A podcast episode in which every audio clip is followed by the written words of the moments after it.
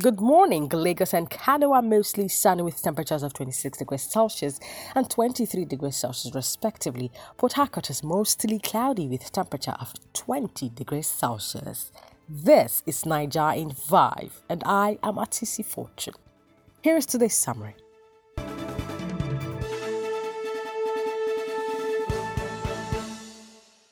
Barely 24 hours after the Senate called on President Muhammadu Buhari to declare bandits terrorists, the House of Representatives has also called on the President to do the same. That resolution was sequel to a motion of urgent public importance moved by Babajimi Benson on Thursday. The convoy of Honorable Chris Emeka Azubogu, lawmaker representing Nnewi North, Nnewi South, Ekwusigo constituency in the House of Representatives, came under gun attack in Anambra State on Thursday. Ikechukwu Onya, spokesperson of the lawmaker, confirmed the tragic incident.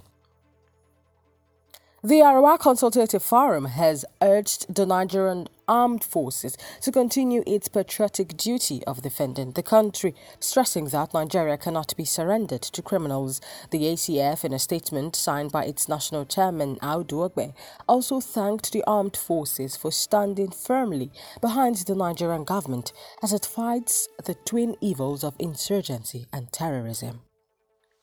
The Central Bank of Nigeria on Thursday announced the postponement of the planned unveiling of the digital currency e-naira. The launch was initially scheduled for October 1 but was postponed due to other activities lined up to commemorate the country's 61st independence anniversary.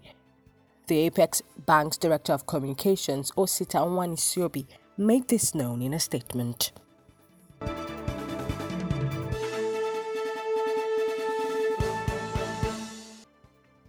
The Minister of State for Education, Chukwuemeka Nwajiuba, says teachers will begin to enjoy the new salary structure promised by President Muhammadu Buhari from January 2022.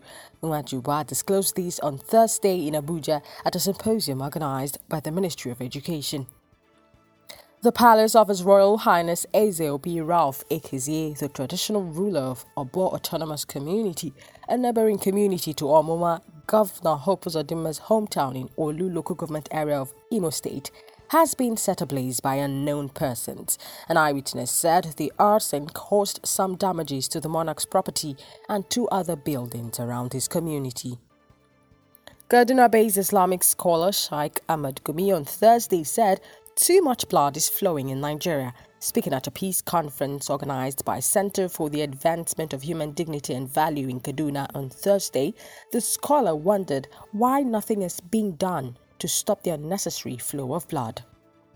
President of France Emmanuel Macron has expressed hope of increased bilateral relations between Nigeria and France. Macron, in a letter addressed to President Buhari on the occasion of the nation's 61st independence anniversary, said he was pleased to extend to President Buhari on his behalf and on behalf of the French people his warmest congratulations, which also go to all Nigerians to find ways to stop the killing of Nigerians across the country, lamenting what are described as the senseless killings of Nigerians by suspected jihadists.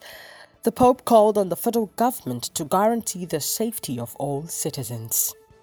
And that's all for today's sizzling news. Do not forget to like, follow, or subscribe to this podcast. Thank you so much for listening. Do have an amazing weekend.